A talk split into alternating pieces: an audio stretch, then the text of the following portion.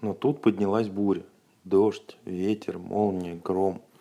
Волны сделались такие большие, что на них было страшно смотреть. И вдруг тарах-тарарах раздался ужасный треск, и корабль наклонился на бок. «Что такое? Что такое?» – спросил доктор. «Кораблекрушение!» – закричал попугай.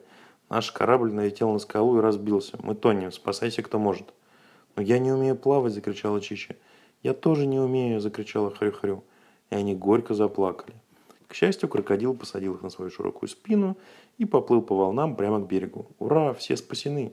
Все благополучно добрались до Африки. Но их корабль погиб. Огромная волна налетела на него и разбила в мелкие щепки. Как они воротятся домой? Ведь другого корабля у них нет. И что они скажут моряку Робинзону?